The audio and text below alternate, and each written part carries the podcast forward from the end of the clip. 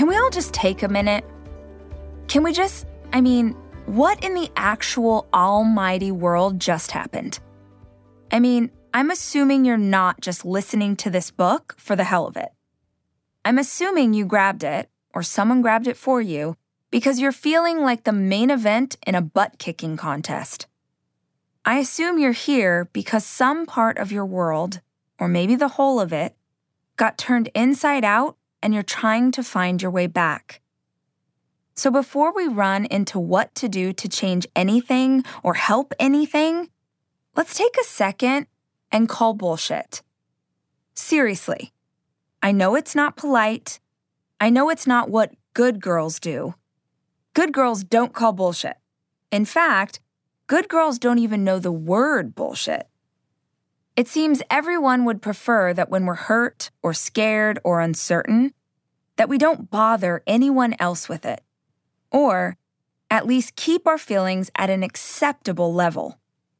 Yes, we know your world is burning down around you, but do please hold on to the propriety and stoicism of that quintet who continued to play even as the Titanic went down. No, not here, my friend. This book, this time together, this is our sacred space. This is an opportunity for you to be real and raw and to hold whatever negative emotion you have about whatever you're going through. I won't judge you. I literally can't even see you right now.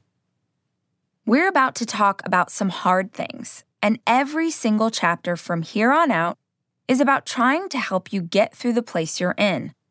But it's going to be impossible to move forward if you can't first acknowledge that it sucks mightily that you're here in the first place. So, can we just say it? Can we just call that thing you went through what it is? Can we just agree that it's unfair or unjust or harsh or just awful? Feel free to use whatever descriptive words you can to call this what it is. Be sure to add in cuss words too if the spirit moves. After all, it's not like anyone can hear your inner thoughts. It's just me, you, and the reality of that thing you went through it's the fucking worst. Yep, I said it. Two cuss words in play, and it's not even chapter one. But you know what? So what? Right now, in this exact moment in my life, I'm so sick of the words I'm sorry, I could punch something. When my brother committed suicide, everyone was sorry. When we lost those twin babies we had loved and hoped to make part of our family, everyone was sorry. When my marriage ended, everyone was sorry. I appreciate the sentiment and the prayers and the well wishes, but here's something only people who have gone through hard things understand. Other people being sorry only adds to your pain. When people say they're sorry, the polite response is, it's okay, or I'm fine, or some other inane platitude to make the other person feel safe to be around your misery. I'm not okay. I'm 10,000 different emotions, none of which I want to handle in a polite way right now. And I don't think you should either. So let's acknowledge that this sucks. Then let's go one better. Let's acknowledge how frightening this is, and how hard it is, and how much we wish it weren't happening. And let's allow ourselves to be deeply disappointed by the unfairness of it all. Oh, I'm sure you've had all kinds of feelings about the state that you're in. But when crisis happens, the emotions that swirl to the top are big and violent in their consumption of us. Disappointment seems a small word and feeling by comparison. But at its core, what it means is that someone or something has failed to live up to your hopes or expectations. Maybe your partner disappointed you. Maybe your child disappointed you. Maybe the economy came crashing down just when you were starting to make strides in your finances and it's disappointed you. Maybe life disappointed you because what you hoped for and dreamed of feels impossible because of loss. Maybe all of this feels like just another disappointment in a string of many. And maybe if you can allow yourself to be honest about what it feels like for you, instead of pretending that you're strong enough to ignore the negative emotions, you'll actually be able to overcome them and move forward.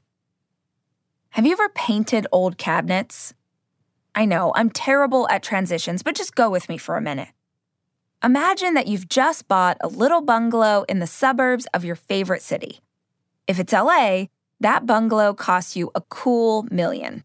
If it's Minneapolis, you got it for $153,000 using your used Honda Civic as a down payment. Either way, imagine that the bathroom in your new little bungalow is a hideously shiny avocado green. And for clarity, this is not freshly cut avocado green. This is that weird poopy green color that avocado turns when it's gotten more than six minutes of access to oxygen. You're so excited about your new home, but the poopy green avocado bathroom is the first thing you want to change. You think it'll be easy. You think you just need to pick out a fabulous new color to spread over the top of that offending shade of rotting produce. So, you go get all your supplies and you turn on some music, and putrid avocado gives way to the fresh off white of Swiss coffee with each glide of your roller brush. You're so proud of yourself. You covered up that offending shade with something that's much more appropriate, much more you. Every time you walk by your darling little bathroom the color of a newly laid egg, you feel deeply satisfied with yourself. A few days later, you decide to take a long, hot bubble bath to soak your aching muscles after all the work you've done on the house. You get the water to the perfect bath temperature, hot enough to turn your whole body lobster red. And then you slide down and lie there long enough that your fingers and toes are shriveled until the prints could no longer incriminate you in a crime scene. As you stand to get out of the tub, you gasp in horror when you see it. All around your newly decorated bathroom, that fresh coat of paint is bubbling up. Your walls have the complexion of an eighth grader in the throes of puberty. What on earth? You reach out and touch one of the biggest bubbles and it breaks, revealing the offending avocado it was before. What just happened?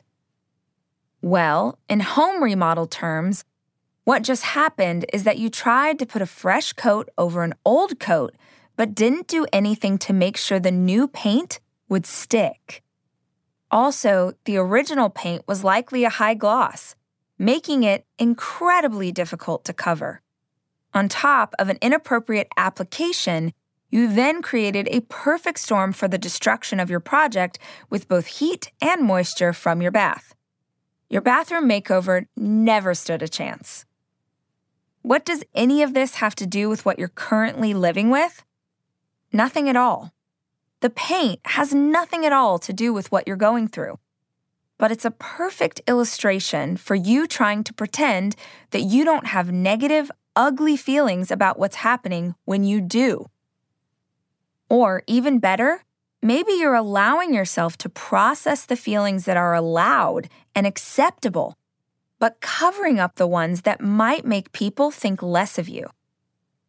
If we tiptoe back over to the paint analogy for a second, the right way to have remodeled that bathroom involves both sandpaper and a coat of primer. Said another way, you first have to dig into the offending layer, then you have to add another layer of work to make sure the next layer sticks. Hello, is this thing on? If you want to move forward, be honest about what's going on, even if it's only to yourself.